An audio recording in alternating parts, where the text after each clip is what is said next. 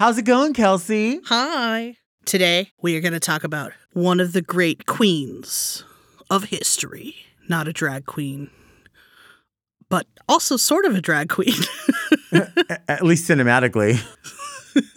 We're going to talk about Cleopatra. Yes, Cleopatra. There used to be a song, Cleopatra, Comin' At Ya. It was like a group. I think that was their name. Yeah, I think so, too. This is exactly what I've been singing in my head, but I don't remember any more of the song. No. Cleopatra, Comin' At Ya. You don't need any more. I don't think there was any more. Right? That was it. This is Fierce Rivalries with me, Delta Work. And with me, Kelsey Padgett. Each week, I tell Delta the true story behind an infamous or an underrated rivalry with all the dramatic and sometimes petty twists and turns. And then I'll declare the winner, but not every story has a victor. Sometimes it's just about who loses more.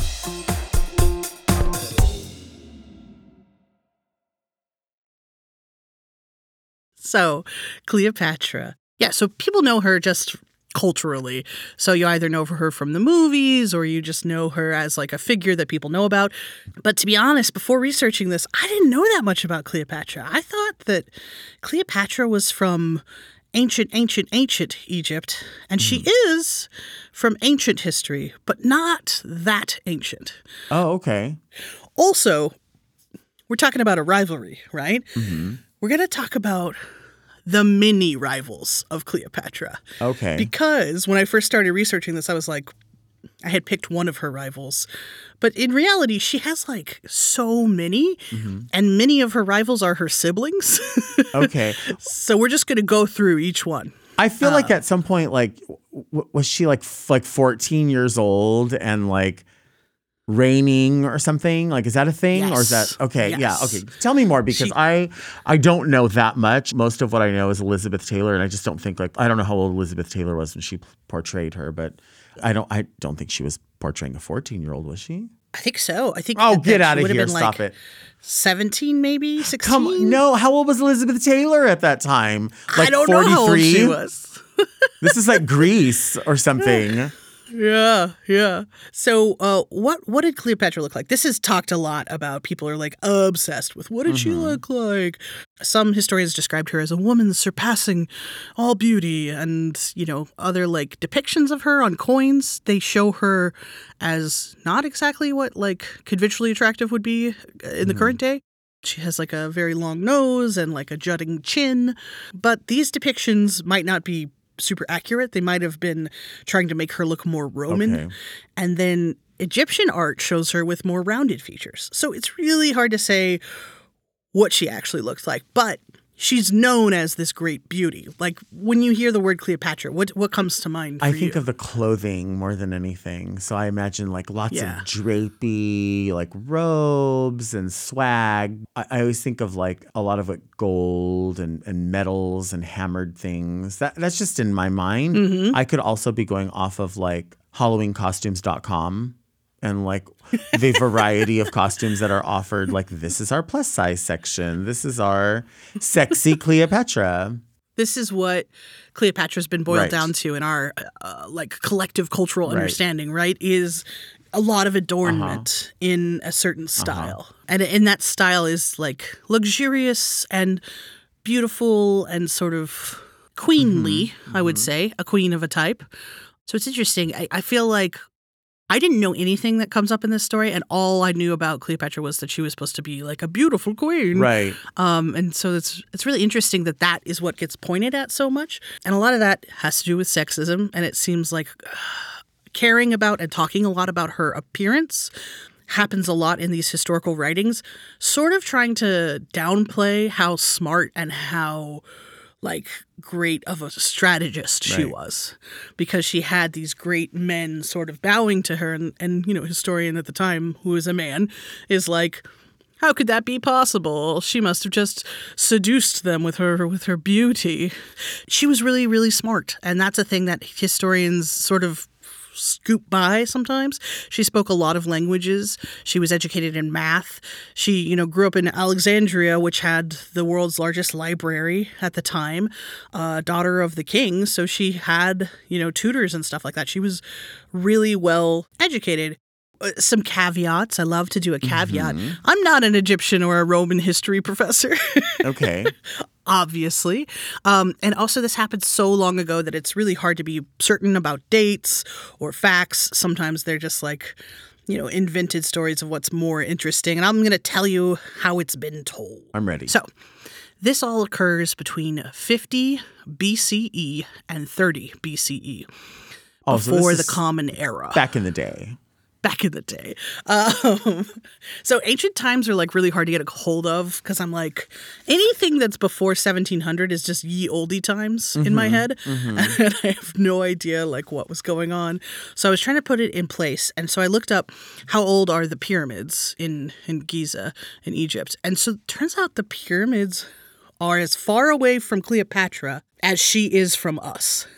Okay. That puts it in perspective. So like 2,000 years passed between the pyramids being built and Cleopatra being the queen of Egypt. Okay.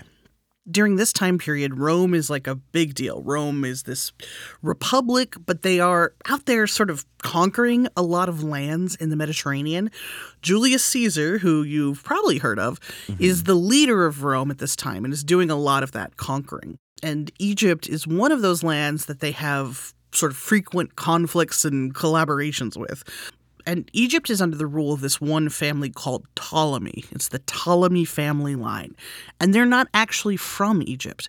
They're not Egyptians. They are Greeks who during the time of Alexander the Great, which was like 300 years previous to this, they had been put in charge of Egypt by the Romans. So Cleopatra is Greek. Because it's this one family line, they use the same names over and over again. Okay. So lots of the sons are named Ptolemy. The daughters are either named Cleopatra or Arsinoe. So we're on Ptolemy number 13. Jesus. And we're on Cleopatra number 7. Why can't they just be like a Tim? Oh, yeah. Although I'm kind of into it. Like, what if, like, you know, 20 generations down, it's like Kelsey number 23. Well, if you added the 20, yeah, as long as there's a number on it. Right. Well, it's funny because there weren't numbers. They added numbers later to, for people who were studying it to be like, all these people have the same name. What happens at Christmas if all the family's there? You know, it's before Christ, so no. What? I don't know time before Christ. I'm a Christmasman. I'm a proud Christmasin. Not a Christian, but I love Christmas. But a believer of Christmas. Yeah, okay. I get that. I believe in Santa Claus. A Satanist. Yeah, I'm a Satanist, actually. So Cleopatra is born in the year 69 BCE. When she was 18 years old, her father dies and she becomes the ruler of Egypt, which is a lot to put on an 18-year-old. I don't know about you, but I was fucking off. Right. Wow. I mean, she was the ruler of Egypt at 18, but she was Greek. Well, so that's the thing. The whole family was Greek. They've been Greek for 300 years, and they've just been in charge of Egypt. Hmm. And so, like, it's kind of like in America, right? Like, the white British colonialists came, and they sort of, you know, started governing here, but they're not from America. Right. You know? So, you know, what's wild is that none of those rulers in her family before her learned the language of the Egyptian people, but she did. And the Egyptian people really liked her because of that, because they were like, oh, you care. You're not just this, you know, outsider, you know, oppressive colonialist government. So, I mean, some people thought that. There was still some Egyptians who were like, get the Ptolemy line out of here. These Greeks. So here she is, 18, ruling Egypt. And they said, you know, you can't rule alone. So we're going to put your brother in charge with you, too. And her brother was 11 years old at the time. And this is where it gets real royal family. They say, well, you know, he's your co-ruler, so he's your king, you're the queen. You get married. Bye-bye. So she marries her brother. Well, but why would anybody, I mean, regardless of how long ago it was, like, who was thinking, like, 11 years old is fine to make decisions, like, for everybody in this whole area? And that's the thing. It's like they had advisors who were really like sort of puppeting them in a lot of ways. But still, why would you even just put an 11-year-old even as the figurehead? That's bizarre. Like that just seems silly. There's nobody else in the family that's like also a Ptolemy that's like, listen, I'm 30. Well, I don't know. Some people didn't even live that long. That's true. Especially if you were a king or a queen, because people were coming for you. So here we are. Cleopatra's 18. She's in charge of Egypt, and she marries her brother. Well, she has to marry her brother, who is 11 years old. So at this time, incest was common amongst royals. It was thought to strengthen the family and the power. In fact, Cleopatra's mom was maybe also her first cousin. Is this why the unusual chin and the unusual nose? Like, were there just malformations for reasons? Maybe. And things were going so great with her brother husband, which is what I've decided to call him for the rest of the episode. Brothersbins. The brother husband was like, I don't want to share power. I want to be in power. Okay. And it's actually more likely that his advisors were saying that, because he's 11. Right. But this escalates to a violent power struggle. Cleopatra has an army and brother husband have an army, and they are fighting in the capital city of Alexandria. Alexandria was the capital of Egypt. How do they have two separate armies if they're they're one ruling family? Well, it's like who's loyal to you. Okay. It's like a very factional time. And you'll see this because in Rome, it's having a very similar civil war type situation. Okay. So Cleopatra's army loses the fight in Alexandria to her brother husband, and she has to flee. She goes off to modern-day Syria. She's in exile, and while she's there, she's building another stronger army to come back and win the throne again. So our poor Cleopatra's off the throne for the time being. Like, did she just get an apartment? And, she's like, I'm going to build this, grassroots? Or, isn't somebody else already ruling what is now modern-day Syria? Does she just show up and she's like, move? I'm in charge now. Well, she goes over there and she's like, I'm not the queen of you. I'm just your friend, queen of this country over there. So shelter me for a bit while I build up my army so I can go back. Do you think she just lives in their castle or? Probably, yeah. So Egypt and Rome had a weird relationship because Egypt had a lot of debt to Rome.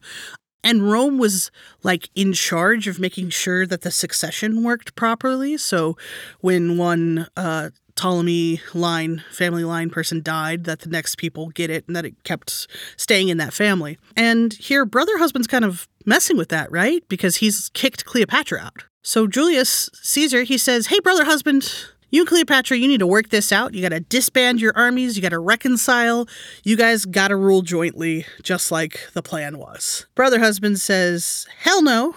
And he brings 20,000 men to the palace where Julius Caesar is. And Julius Caesar only showed up with a small army because he wasn't expecting a fight. He said no plus ones. No. So Julius Caesar is now stuck in the palace with brother husband as brother husband's army is outside. And Julius Caesar's 4,000 men he had are oh, please don't come in here. So they're all sort of holed up. And so they're trying to figure out, some way to work this out. Cleopatra hears about this and says, now's my chance to get back in there. She shows up to Alexandria, and instead of bringing her army and busting in like her brother was doing, she sneaks into the palace. And some stories have it where she is wrapped up in a carpet, in a big giant rug, and one of her servants brings her in as a present to Caesar, and then she rolls out of the rug. That's really a way to make an entrance. Isn't it? If you had to sneak in somewhere, how would you do it? You know what? I think I would, no one's ever done this. I would create a giant hollow horse. Oh. No one's ever done it before. Never. And I would get inside of there and I would present myself as a gift. That's beautiful. I would transmutate into a burning bush. Nice. Nice. That's not really sneaky, though. So here she is, Cleopatra. And, the story goes, and, who can say how accurate this is, but is that she knew that Julius Caesar would want to, hook up with her. And so she came in all of her most beautiful clothes, and she charmed him. And, you know, they had a love affair. And I wonder what she wore. I mean, I'm going to say definitely a jasmine perfume. Ooh. Essential oil. Probably something white, gauze-like. Mm-hmm. Very, very, like, we're talking not see-through. We're talking diaphanous. Ooh. Yeah, it has to be diaphanous. That level. I could see that. Armbands for sure. Open neckline. Probably a bob. A bob? Yeah. Yeah. Yeah. I think that sounds accurate. And she didn't look like 47-year-old Elizabeth Taylor. Probably not. She was how old at this point? So that's the thing. Julius Caesar is 52. Okay. She is 18 years old. Okay. So, you know, reality might be a little different than the story of her seducing him. It might be more like she was given over by her advisors to him. But we can't know, and that sucks. And so let's pretend that it was beautiful and she had agency and the power dynamic wasn't terrible. So anyway, from this hookup, a power couple was born. Cleopatra could use Julius Caesar to get back on the throne, so she could be queen of Egypt again. And he could use her to get a bunch of money because Egypt owed Rome money and he needed money to fund his army. So Julius calls up brother husband and says, come on, Cleopatra's here. Work this out. You guys can rule Egypt together. And brother husband freaks out. And he says, no, he will not do that. He will not rule with his sister wife. There was an orgy. I know it. There had to have been. These people were doing the most. Yes.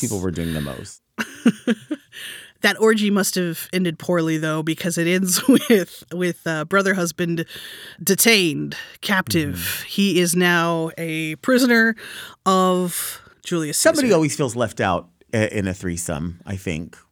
It's never going to look like the recycle arrows, like just keep going. I don't think so. It's true. And sometimes people get tied up. So here we have brother husband's tied up.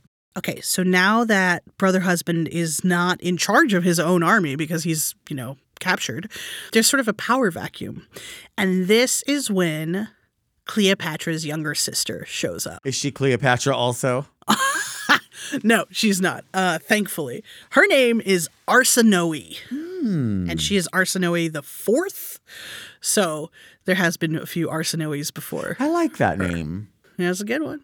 All right. So Arsinoe is 15 years old. She shows up and she says, I'll be your queen, to the army that's outside the palace gates, and their general says, okay, you're in the Ptolemy line and our king is imprisoned now, so we'll give it over to you. Arsinoe, you are the queen we're fighting for. She just showed up and was like, you know what? I'm good to be queen. I want to just show up somewhere and be like, I'm your queen. I don't go to Del Taco and say, technically this is Delta Co. It's technically, but I could say that. They should listen. You should try it. I think I will. This is Delta Co. So their general, the general of the army, agrees to this. And just as soon as Arsinoe is queen of this huge army, she has that general killed. She does. Of course. And she has her favorite advisor put as general. Of course. So Cleopatra really has a new rival, right? So like brother husband was her rival to start with, but now it's Arsinoe because brother husband's taken care of. He's locked up. He's not causing trouble for right now, but Arsinoe is coming for the crown. So, she's out there with her big army. Cleopatra and Julius Caesar are in the palace, stuck, basically. They can't go anywhere. They cannot fight the big army out there because, like I said, they only have 4,000 people, and the outside army has 20,000 people. So they're being, sieged. And this siege, all in all, lasts about 6 months of them stuck in the palace. But Arsinoe had some brilliant tactics. One thing that she did is, so at the time, Alexandria had like a plumbing system. They would have fresh water running throughout the palace. But those fresh water systems would then like flow out into the sea. Arsinoe backed it up and had all the salt water from the sea going into their fresh water supply. Oh, wow. Shady. Mm-hmm. Which I feel like is like the smartest thing. Yeah. I would never have thought of that, to like pollute their water enough to where, you know, they're going to die of thirst. Well, and she can sort of sit back and be like, I didn't know. I'm not a plumber. So this is making things dire for Julius and Cleopatra. They got to get out of here. So they decide, okay, let's try to escape.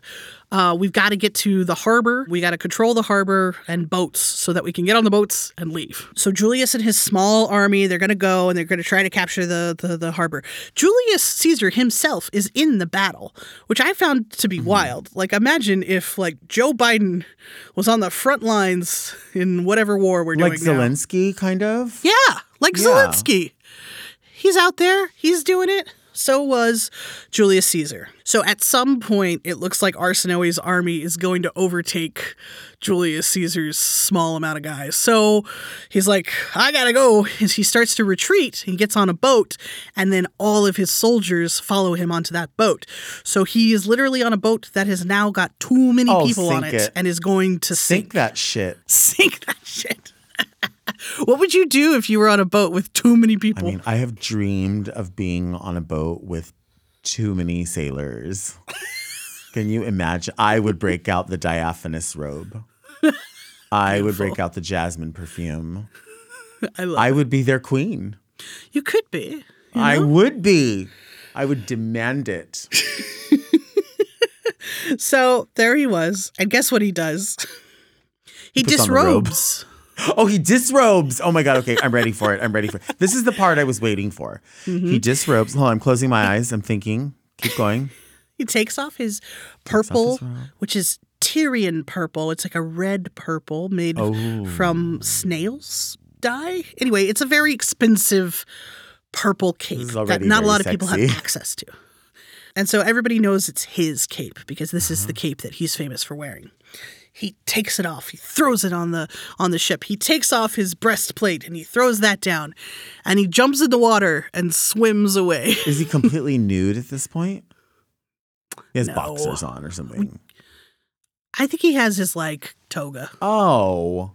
That's going to drag you down. Right? Well, maybe it's sheer. Who knows? But yes, he did take off his armor and his, you know, important cloak and ran away. He fled from a 15-year-old girl in her army. Yeah. So somebody finds the robe and his armor, and they give it to Arsinoe, and Arsinoe is like, hell yeah. And she takes it, and she raises it atop this huge structure in Alexandria called the Lighthouse of Alexandria. And all of her soldiers cheer because they've, you know, made the great Julius Caesar run for his life and abandon his robe. Embarrassing. So this is a big thing to accomplish at 15 years old, I would say. Arsinoe put Julius Caesar on the run. I don't think I accomplished anything at 15, did you? No, but I mean, Joan of Arc, you know, these people are in good company. Yeah. True. But it's so weird that we don't know Arsinoe's name. Like, this story is so interesting, and like, we only know about Cleopatra. I feel like I actually, I need I think a new cat named Arsinoe, because that's like a powerful, powerful woman. Yes. Powerful woman. And I think I want to get a little cloak for Arsinoe to wear. Yes, a little Tyrian cloak. Wouldn't that be fierce? That would be so cool. I love it. All right, so Julius retreats. He gets back to the palace, and him and Cleopatra are in the palace, and they're still stuck, you know, and they've got the salt water because the plumbing's all backed up, and, you know, Arsinoe's army is still outside trying to get in. This is a dire situation for them. But finally, Julius Caesar's reinforcements arrive from Rome, and they control Arsinoe's army. They beat them back, and they defeat them. During the battle, Arsinoe is captured, and also during the battle, brother husband, who had been captured, he escapes in all the chaos, I guess, and he tries to flee by boat, and he actually sinks and drowns. What I'm thinking here is, like, when you started this about Arsinoe being outside of the compound or castle, wherever it was, I was imagining Arsinoe getting through there and pulling those two out and saying, "One queen and one king stand before me. Prior to tonight's invitation, You prepared a lip sync to Cleopatra coming at you. That would have been amazing. Yeah, it would have. Unfortunately, no. Arsinoe is captured. And brother husband dies. R.I.P. brother husband. That is one of Cleopatra's rivals. Gone already. Okay, down. Gone. But Arsinoe, she's still alive. What's going to happen to her? We'll find out after the break.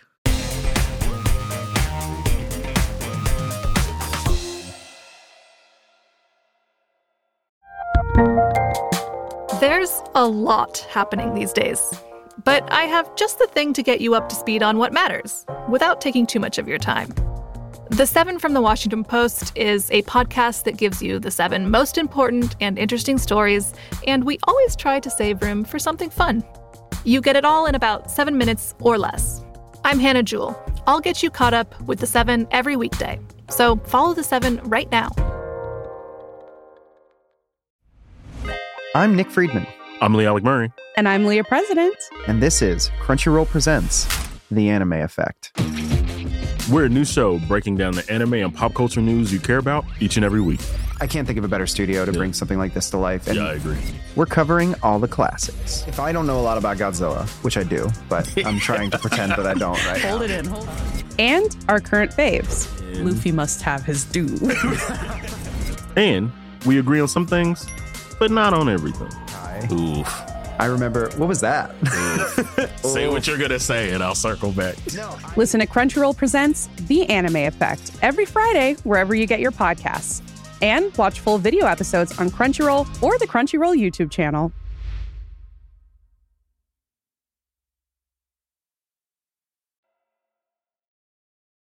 After the battle, after the dust settles, Arsinoe is taken back to Rome. And there's this thing that Julius Caesar does, and I think it's like a long tradition at this point. After he wins a big battle or a war, he'll come home and to impart the stories of what happened to him out on, the sea and across all these different countries, he would have this big parade called a triumph. Uh-huh. And in the parade, they would show off his power and his wealth and have little, plays almost. Okay. But not like a full play, like a scene on a float, basically. Yes. Very theatrical. And it would show parts of wars that happened, little reenactments. So they had that with Arsinoe, but they had the actual Arsinoe there, right? And she's in chains. So this is just, a bummer. It's a pretty sad situation. The crowd is sympathetic towards Arsinoe, partly because she's 15 years old and they could see that. They're like, what are you doing? You're marching this child through here? What the hell? At the end of these festivities, the custom was that these enemies who were, marched through the city and yelled at, they would be strangled to death. I think sort of ceremoniously. But because the people felt empathy towards Arsinoe, she was not strangled to death. She was sent away to a temple to live the rest of her life. So that's another one of Cleopatra's rivals down. And I would say my favorite, Arsinoe. I miss her. I like her in this story. I like her a lot. Yeah. And even though she's defeated, Cleopatra is still worried about her. Yeah, well, she's still alive. Right, she's still alive. She's like, Arsinoe is going to build up an army and come back and try to take the crown from me. And so she's a little stressed about that. But we'll come back to that. Because at this point, Julius redeclares Cleopatra queen of Egypt and gives her a new co-ruler who happens to be her other younger brother. This is Ptolemy 14. Oh my goodness! They really did share these names. So this Ptolemy, he's aged 12. So I'll call him brother husband junior. There's never going to be a Josh just popped in here, is there? No, Joshes. So to celebrate defeating their rivals, Cleopatra and Julius Caesar went on a several-month-long luxury cruise down the Nile in Cleopatra's barge. And apparently they were accompanied by 400 ships. And it was the height of luxury at the time. Yachts. Very much. Some have called this a honeymoon. for the power couple, which, by the way, Julius Caesar has a wife in Rome at this time. And Ptolemy number 14 is 12. That's right. And his brother husband number 2. Wow. So there's just a lot going on here, But more than being this, you know, solidified as this power couple, they do what power couples do, and they produce a power baby. Oh, I don't think that baby's going to be very powerful. I think this is the line there. That blood is real basic. Oh, but this is with Caesar. Excuse me, not with brother-husband too. So Caesar and Cleopatra have a power baby. So all right. Well, at least the bloodline is opening up a little bit here. Okay. Right. Diversifying our genome, please. Please. So Cleopatra names this kid Cleopatra Ptolemy. Doesn't name him Ptolemy. She names him Caesarion. Oh. Which, if you could see the word, looks like basically like Caesar's son. Right. Almost. And it means son of Caesar. And is there a middle name? Like section, Caesarion section? No. Right. I looked up if this had anything to do with C-sections. Nothing. And no, it doesn't. But some people say that Julius Caesar might have been born by C-section. So maybe that's how I got the name. But it's like very myth-esque. So it's unclear. C-section salad. That's the best kind of salad. God. Anyway, Caesar never claims the child, but Cleopatra says it all the time. This is Caesar's son. This is Caesar's heir. His name is literally Caesar's son. This is Caesar's baby. Julius Caesar, you know, he's a busy guy. He goes back to Rome, living his life, and Cleopatra comes to visit. And this is like a year or so after they've had this baby. When Cleopatra comes to visit Caesar in Rome, a very famous thing happens. Julius Caesar is assassinated. Oh, wow. I knew it was coming. You might remember this from Et tu, Brute. Uh-huh. There are 60 of his fellow senators, because at this time Rome was a republic, so it was sort of like an oligarchy ruled by a bunch of senators. So 60 of his fellow leaders plotted to have him killed, and he was stabbed 23 times. You said oligarchy, but I thought you said Olive Garden-y. Which still kind of fits in a way. It truly does. It's Olive Garden-y up in this. Right. If when you're here, you're stabbed just like family. They thought he was getting too big for his britches. Way too big. Was he, you think? Yeah, I do. They were trying to keep a republic, which is really hard. It was like a rather new sort of governance type. All around them was kingdoms, you know? Right. So Julius Caesar is assassinated. So Cleopatra flees because otherwise she's going to get killed. She gets back to Egypt and, you know, she's there with brother-husband. And she's like, you know what? Caesarion is the rightful heir, the rightful king of Rome. And he should be the king of Egypt, too. But brother-husband Jr. is here, and that's a problem. So she has him poisoned. Of course. And killed. Of course. Of course. Another one bites the dust. He didn't do anything. No. He was 15. Just existed. He was just alive. Just another sibling down the drain, murdered. Cleopatra will have no rivals. Okay, so now Caesarion and Cleopatra are ruling together. She doesn't marry her son, to be clear. Thank God. Just to be fair. She got over that. But all the same, she is now has pretty much everything she wants, except now she has bigger aims, right? She thinks Caesarion should be in charge of Rome. She's not just happy with being just the queen of Egypt. Mm-hmm. She wants more. So far, what's your judgment of her? Do you root for her, or does she seem... I don't know. I feel like she's kind of gross. Like I do kind of feel like she's gross. But I mean, if this was the example, if this is how everything was always done, as far as like the incestual relationships, I feel like no one knew why that was wrong. But this like killing situation, like I don't know. I'm a little uncomfortable with. I feel like ethically, she was a little funny. Well, I would say, to be fair, I think that killing your enemies was more accepted than incest. But incest was accepted for royal families. Right. But do you think there was a point where she was like at one point, do you stop saying someone's your brother after you marry them? Right. I don't know. I don't know if you just still tell people like, oh, is that your husband? Yeah, no, he's also my brother. But, or do you just kind of forget that and think that they just will like forget too? I don't know. Just we are family. Right. Who knows what the relations are? I mean, it's pretty intense. It is pretty intense. After the break, we'll hear about the lengths that Cleopatra will go to get what she wants and if she ultimately gets it.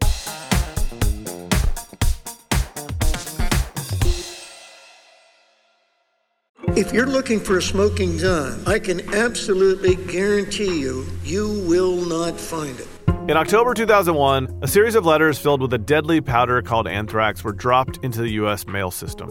What started as an unprecedented case turned into an unsettling mystery. Who sent these deadly letters, and why?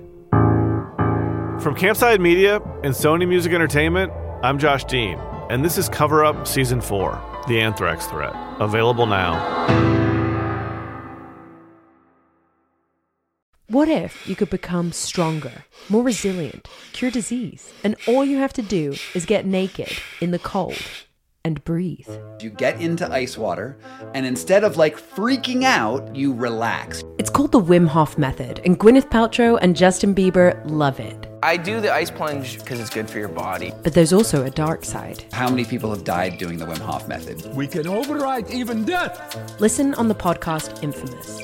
That's Infamous, playing now. So at this point, I'm going to do a jump ahead in time a little bit. Years pass, lots of skirmishes happen, political issues for both Rome and Egypt. But what we want is the juicy stuff. So here we go. Cleopatra's next love affair. 3 years after Julius Caesar is assassinated, Cleopatra hosts another Roman leader. This guy is named Mark Antony. Mm-hmm. Not J-Lo's ex-husband. No. That's Mark Antony. Right. But I get them confused. So Mark Antony had been Julius Caesar's second-hand man, and at this time he was in a new civil war. This leads to a romance between these two and the creation of Cleopatra's second power couple. Yeah. Her second power couple with a Roman leader. This one is a bit more age-appropriate. Mark Antony is 42, and Cleopatra at this time is 28. Okay.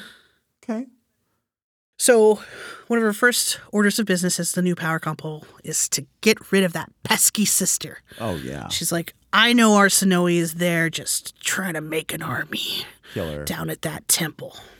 She has no scruples. She's going to get rid of whoever. It's true.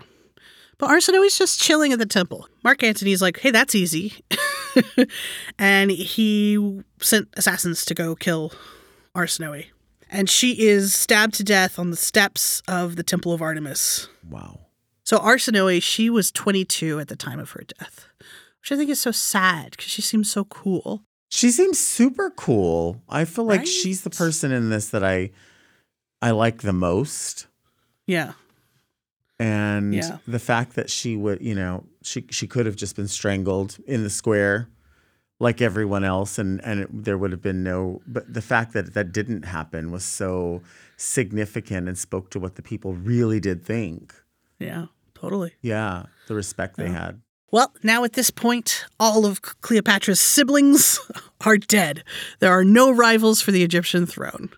She has, pretty much won this situation. Mm-hmm. But she wants Caesarion to rule not just Egypt, but also to rule Rome. Mm-hmm. And that's her new obsession. So she's using Mark Antony to achieve this. And so his enemy that he's fighting the civil war with is now her enemy, Octavian. So Octavian, as well as being like the Rome leader, he is the guy who Julius Caesar named as his heir. He's Julius Caesar's grand nephew. Wow. Yeah. So he is out there, got Julius Caesar's money and his status, and she's like, that should be Caesarion's, and on top of that, you're fighting my guy Mark Antony. You're dead to me. Pissed. So, they're strategizing on how to get rid of Octavian. In the meantime, Mark Antony and Cleopatra have a love affair, and he stays there in Egypt a long time. They have 3 kids together. And he goes off and he fights a bunch of battles, and then he comes back, and there's, you know, Civil War stuff that he's doing, lots of battling. When do they just have regular time? When is there not being in battle? When is there, like, never hanging out? Always battling with these people. There's no regular. No, constant. After one of these battles that Mark Antony was out fighting, he came back to Cleopatra, and they held this huge ceremonial banquet.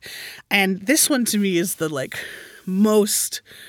like theatrical one, because Mark Antony dresses up as the god Dionysus, but also as the god Osiris. Okay. So like the Greek god and the Egyptian god. And Cleopatra dresses up as Aphrodite and Isis. Mm-hmm. Dressing up as gods seems like pretty profound at the time. Yeah, it does. And here at this grand ceremony, Mark declares that each of the three children that he had with Cleopatra would rule these different kingdoms that he had battled over mm-hmm. and sort of run.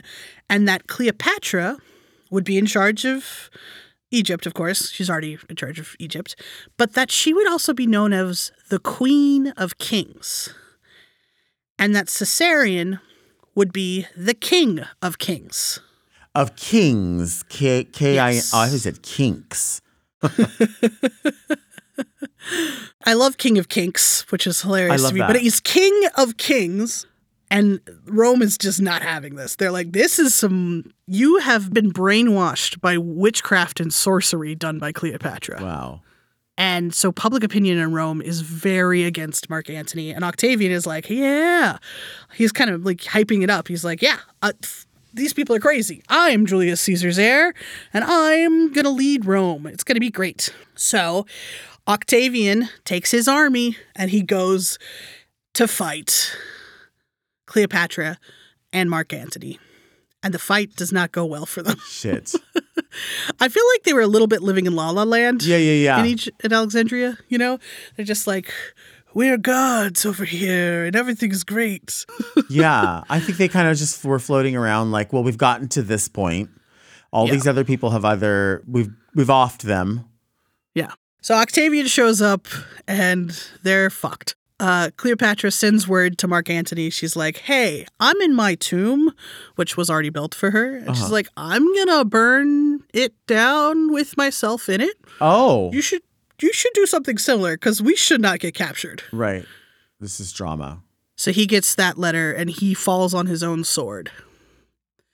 But it turns out that before Cleopatra could go through with her plan, she got captured by Octavian. Yeah, of course she did. So very Romeo and Juliet here. And he's like, we're not going to kill you. And she's like, oh, no. They're going to take me to Rome, and they're going to march me in some parade in chains behind some, like, you know, weird float that's Queen like of professes. Queen of Kinks. Kinky. And then maybe they strangle me in front of a crowd, or maybe they just make me go live at a temple. I don't want that. I don't want what happened to Arsinoe to happen to me.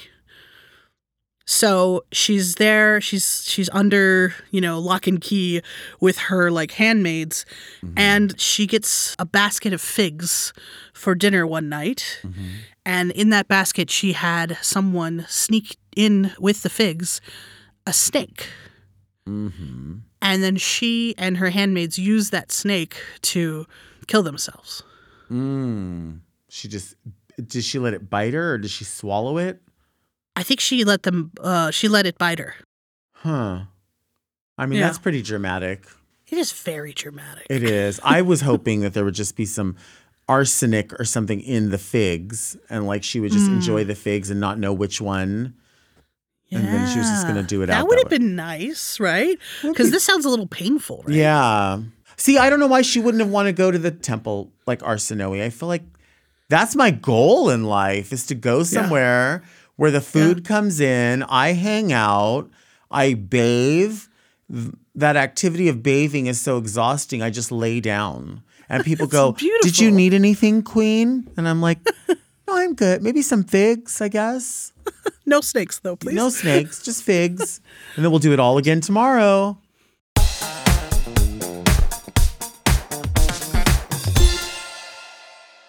So Delta, I know that this was Cleopatra versus a lot of people. Who wins here? Well, the Romans. True. I mean, the Romans, but also Arsinoe is, I kind of think, winning here. I mean, she's not really getting anything in the end, but she's I feel like got a lot more than Cleopatra got. Yeah, I think so. I think she wins the narrative. Yeah. Next, yeah. If told properly. Yeah, for sure.